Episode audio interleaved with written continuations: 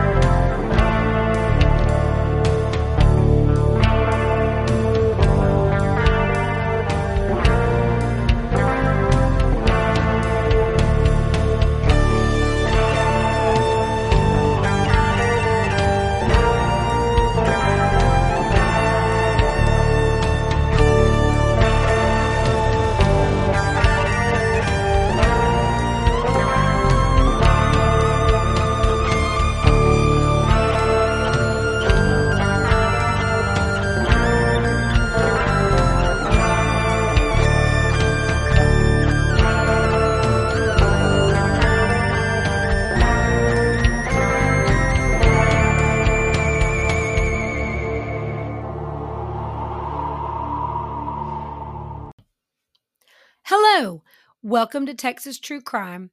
I'm your host, Jessica. I am so glad that you're here with me today. I'm going to start out by apologizing again for being late. Here I am. I'm running late again this week, and I apologize. But hey, at least this time, I am getting it to you on Tuesday instead of Thursday. I'm going to tell you guys, I'm a one man band this week. I don't know how all you single parents out there do it because my husband and I tag team all the time. And he's been gone since this past Friday. So I am being single mom just for the week. And let me tell you, it's kicking my butt. So, all of you single parents out there, y'all rock for getting it all done and taking care of all of it because as you can see, I'm not handling my business. I'm running late. So I apologize. But hopefully, after this week, he'll be back and I'll have my act together and we'll be back on time. So forgive me. But we are going to finish talking about the unsolved murders in Fort Worth. And we're also going to talk about the two remaining victims. Some of the convicted killers who were in the area at the time and one of the main suspects, who, in my opinion, makes the most sense of all of the killers who were in the area at the time. But you can make your own decisions after you listen. I also want to say that there is another podcast called Still, and they really did a deep dive into all of these murders and really talked about the one suspected killer who they also believe was responsible for these women's murders and it's really good and and I listened to every bit of it. They interview anyone that was willing to speak with them about these women about Catherine Davis about Cindy Heller about um, Angela Ewert, Sarah Koshka, and Terri McAdams. They speak with their family members and friends, people who knew them and were close to them, and just to hear their those people talk about them, it really brings these women to life. And just I don't know, it really hits home that here we are in 2024 and their loved ones still don't know who's responsible for their murders. And some of them had parents that passed away and they still don't know what happened. And if you have time or you're interested, give it a listen. It's it's really good. I want to do a little recap before we talk about the next two victims. If you haven't listened to the other two episodes, you should go back and listen to Sarah Koshka's episode and then the episode with Catherine Davis and Cindy Heller stories first. It will make more sense and give you more background. But here's a little recap. In September of 1984, Catherine Davis went missing after neighbors heard her having a loud argument with a man. An hour after they saw the man leave her apartment and drive away in her car, Catherine's apartment was gutted by fire. Her car was found two days later, abandoned in an apartment complex parking lot with a flat tire, dirt and grass covering the underneath of the car, and human blood smeared on the door handle and on some coat hangers that were found in a pile of clothes in the backseat of Catherine's car. Catherine's remains were found January 23rd, 1985. On October 22nd, 1984, about one month after Catherine went missing, Cindy Heller pulled over to help another woman having car trouble on the side of the road near Hulen Mall. She was on her way home from a dance class and it was 9:30 p.m. The woman was unable to reach her friends, so Cindy offered to sit with her at the bar at the beginning Bennigan's restaurant by the Hulen Mall. They visited for about two hours and then Cindy decided to go home. She offered to leave a note on the door of the apartment of the woman's friends to let them know where she was.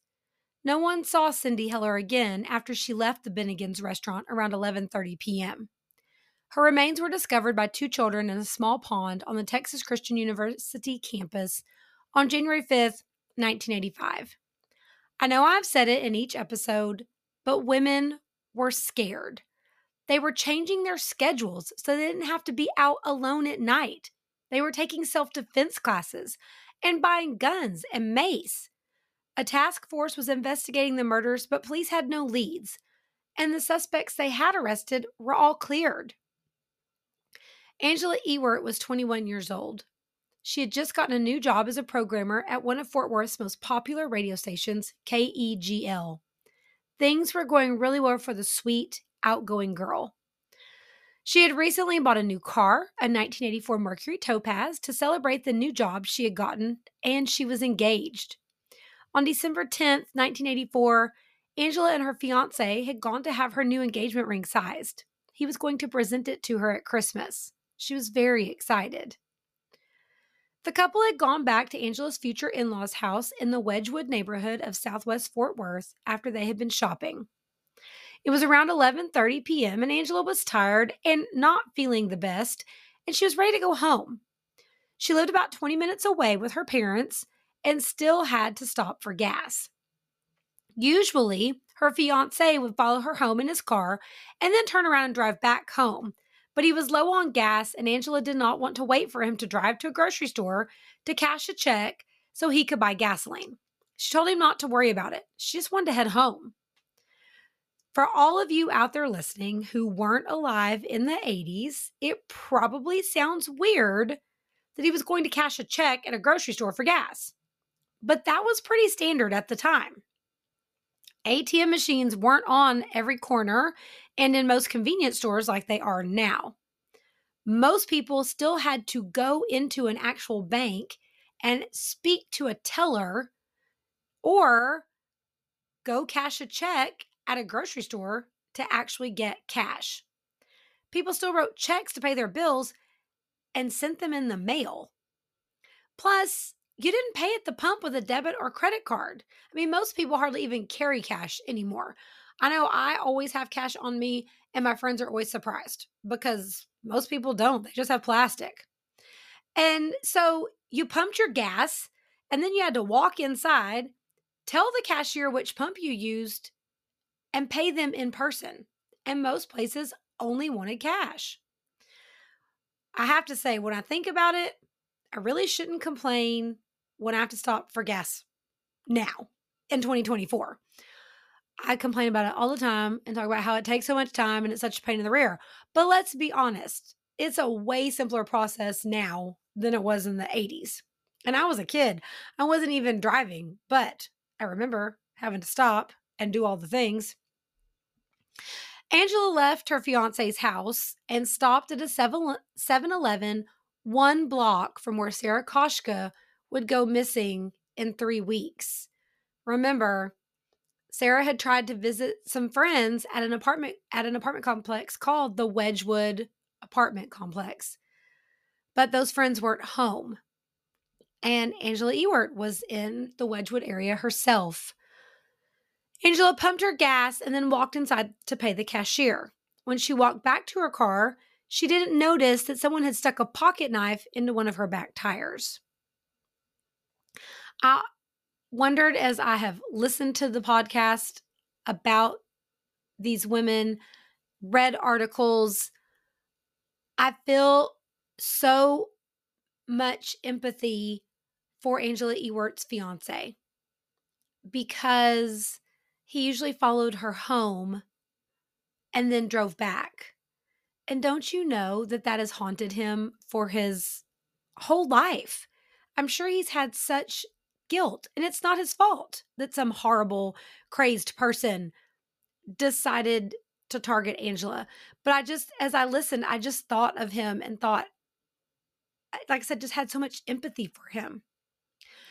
Angela pulled back out onto the road and started for home. It didn't take long for her to figure out that she had a flat tire. You know, that familiar, if you've ever had a flat tire, that familiar whomp, whomp, whomp sound as it goes flat and flops around. She pulled over onto the side of Loop 830 and was going to wait.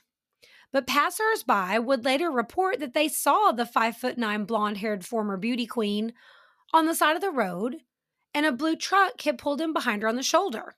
Now, all these people said they assumed that this person was a good Samaritan and they were going to change her tire and that the young lady would be on her way. But it was the last time that anyone would see Angela Ewert alive. When Angela didn't arrive home, her father, Gary Ewert, called her fiance to find out where she was. Angela's fiance told Gary that she left a long time ago. Both men were immediately concerned and called the police to report Angela missing. Early the next morning, Angela's car, the new Mercury, was found on the side of Loop 830, just a few miles from the 7 Eleven. It was just about six miles, so she didn't make it far. Now, this is the interesting part. Her car was locked and the keys in her purse were gone. And someone had changed that flat tire and put it in the trunk of her car. So someone went to a lot of trouble to make Angela feel secure and making her think that she was going to go home that night. A broken pocket knife was lying on the ground next to the car, and the broken blade was found in the tire that was in her trunk. So obviously, someone had picked her out, targeted her, and then followed her. Police searched the surrounding areas, but there were no signs of Angela. Her family and friends were adamant that she would not have left with the stranger. It was theorized at one point that maybe her assailant had lured her into the warm cab of the truck because it was chilly that night. Maybe they had said, "Don't stand out here in the cold. Go wait in the in the cab of the truck. You'll be warm there and then when I'm done, you can come get in your car and be on your way." It's a way to get her in there and then I listened on the Still podcast and they said, but how would you keep her in the truck? Why wouldn't she just jump out? But let's think about other serial killers we know. Um, you know, a lot of them, when they use their cars to abduct people, would take the inside door handles off so that their victims could not get out. And, you know, when you get in a car, you're not automatically looking for the way out until you need to get out. So it's possible that it was something like that and Angela didn't notice until it was too late. Whatever happened, there were no signs of a struggle and there were no clues to suggest where Angela might have gone. Now, two months later, Angela's purse was found in a dry creek bed near Hulen Mall. Remember, that's the same place Cindy Heller had sat and had a drink with a woman that she was trying to help the night that she went missing. There were no fingerprints. There was nothing, no footprints, anything to give police any leads. And that was the thing. Whoever this was was really good at what they were doing. They weren't leaving any evidence behind to help them figure out who it was. Seven months after Angela's disappearance, there were still no signs of her. Her family held a memorial service to celebrate her life. And at that point, they felt like it was a very big possibility that Angela was not alive anymore. So they did want to celebrate her. But a lot of it was that they were hoping that if they held this memorial service for her, it would spark a memory from someone, anyone, that might lead to some answers. But nothing new was learned. Several hundred people attended the memorial service, and all of them had wonderful things to say about Angela. All of her former classmates talked about what a sweet, kind person she was. That's the other thing.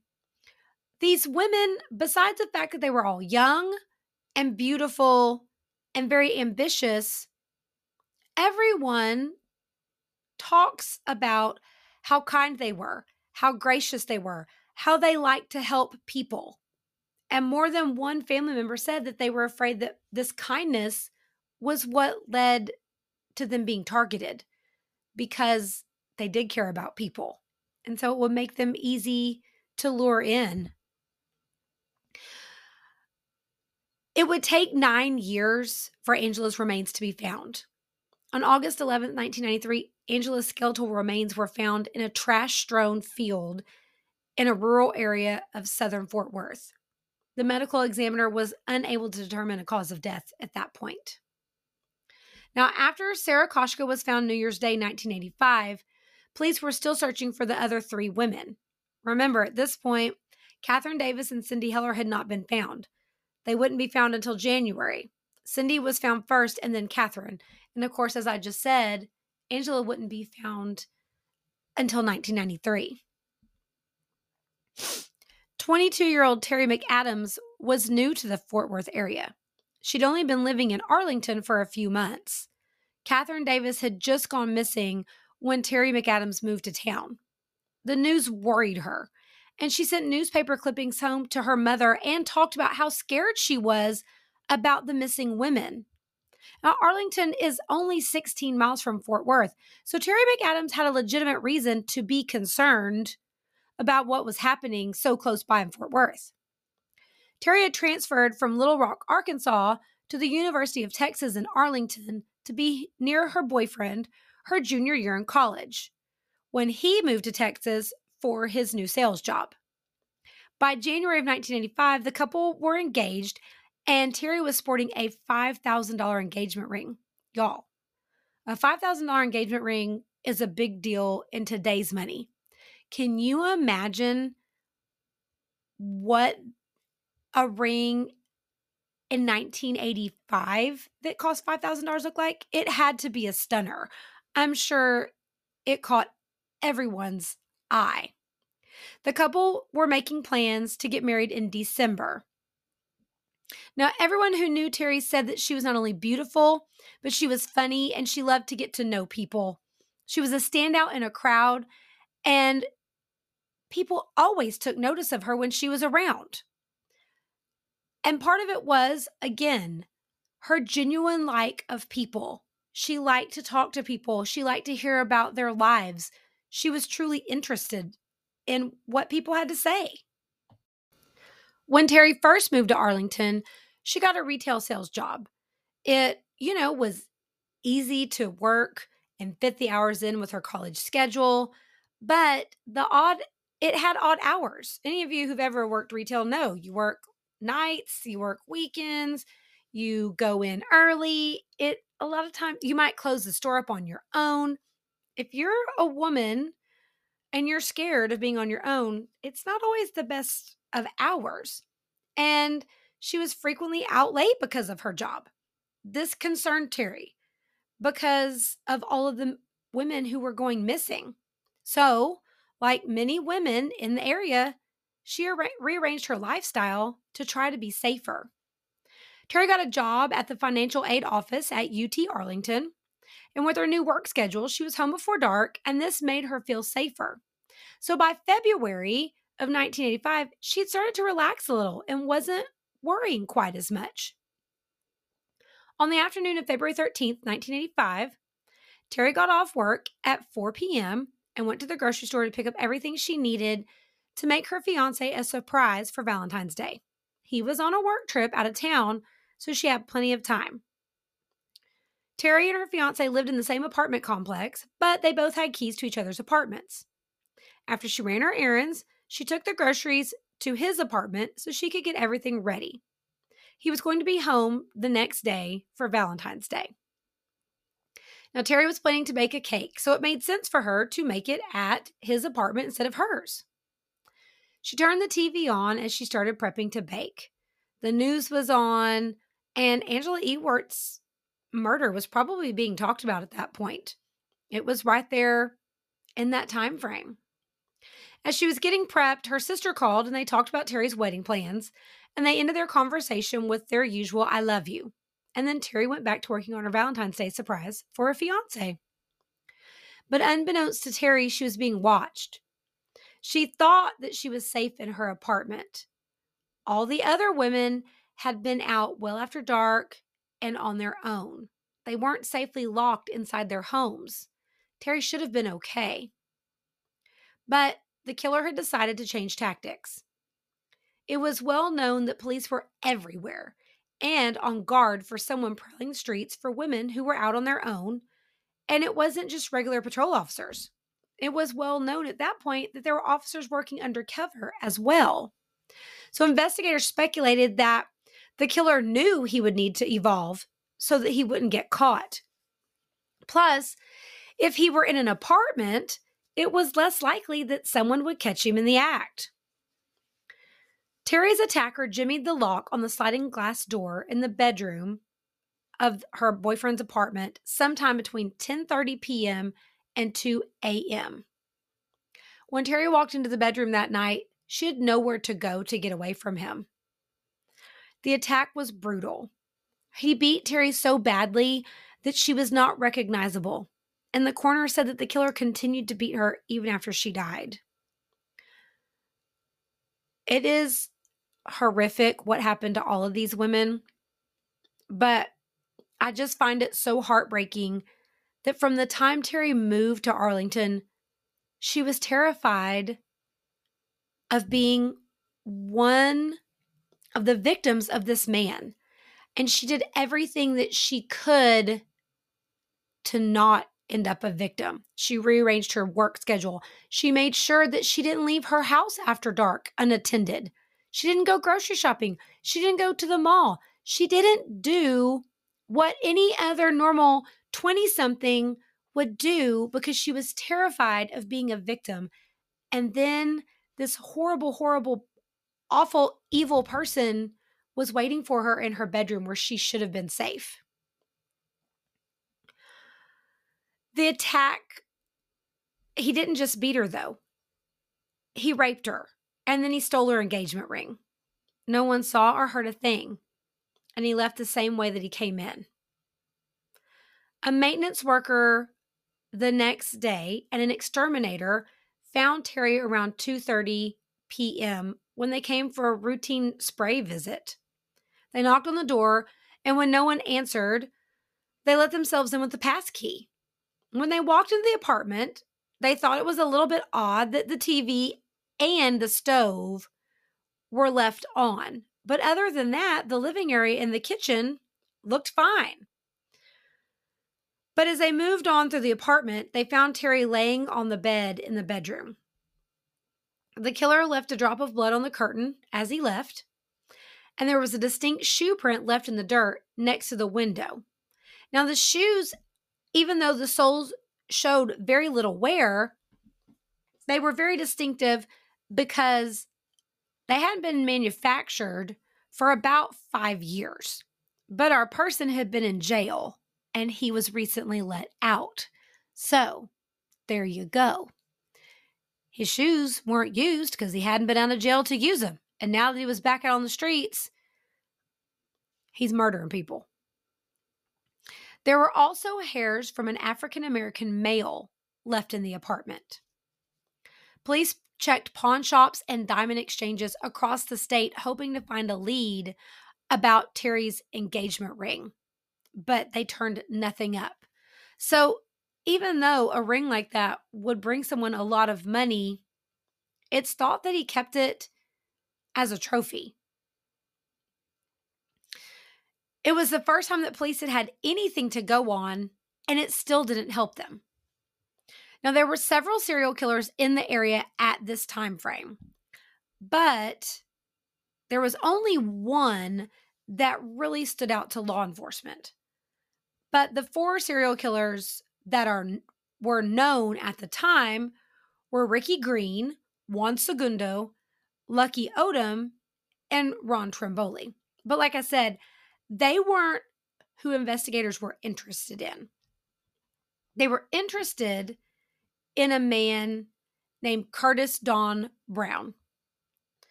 He stood out to law enforcement and he was even considered a person of interest.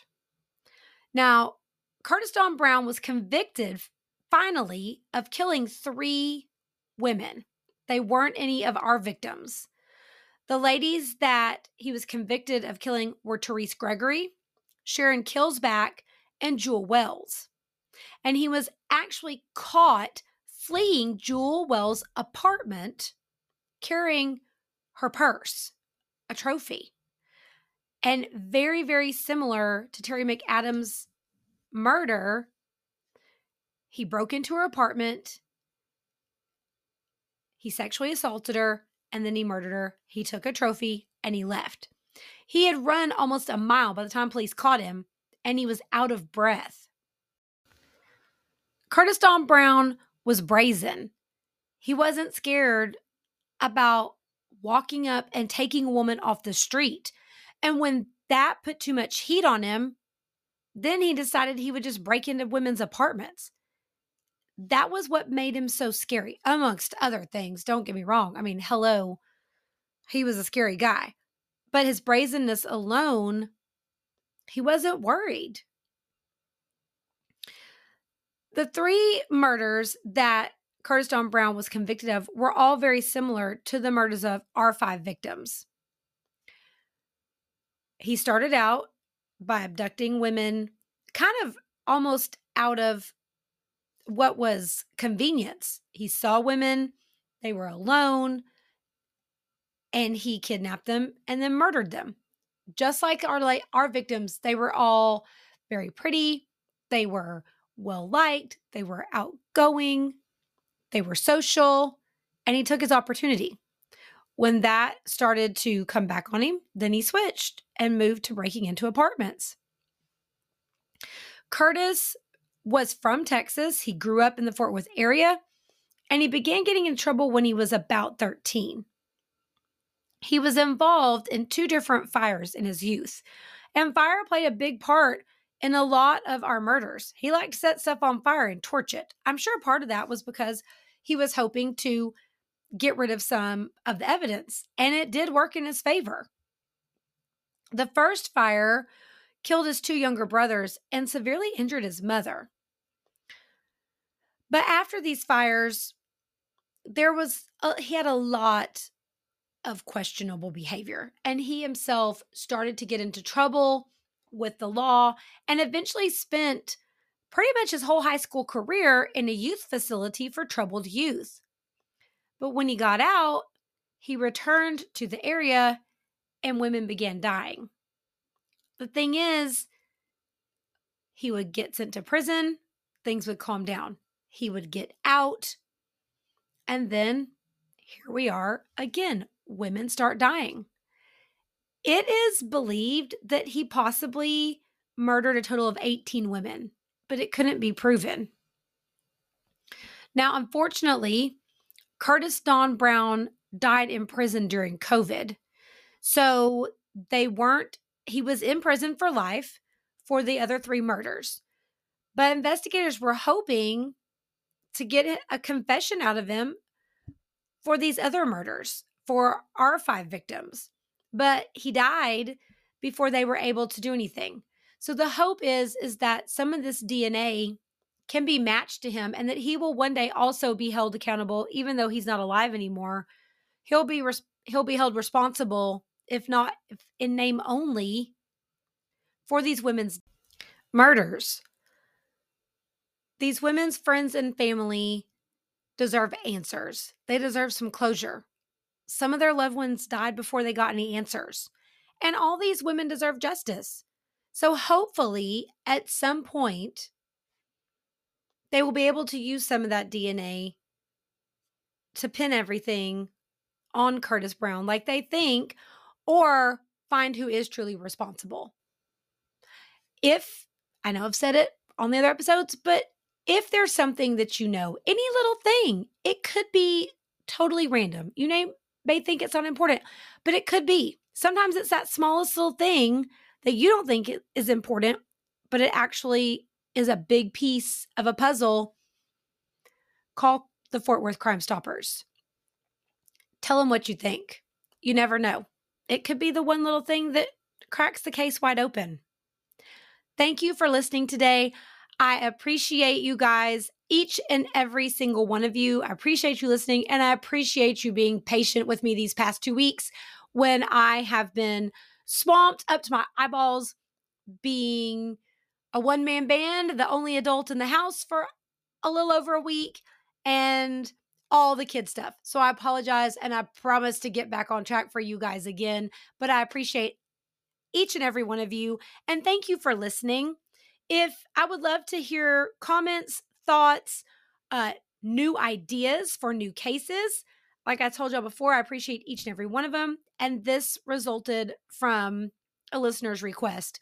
So please, I'd love to hear from you. You can find me on Instagram at Texas True Crime Pod. You can find me on Facebook at Texas True Crime, or you can always send me an email at Texas True Crime Podcast at gmail.com. And I will see you all next week, come hell or high water on time. Thanks for listening. Bye.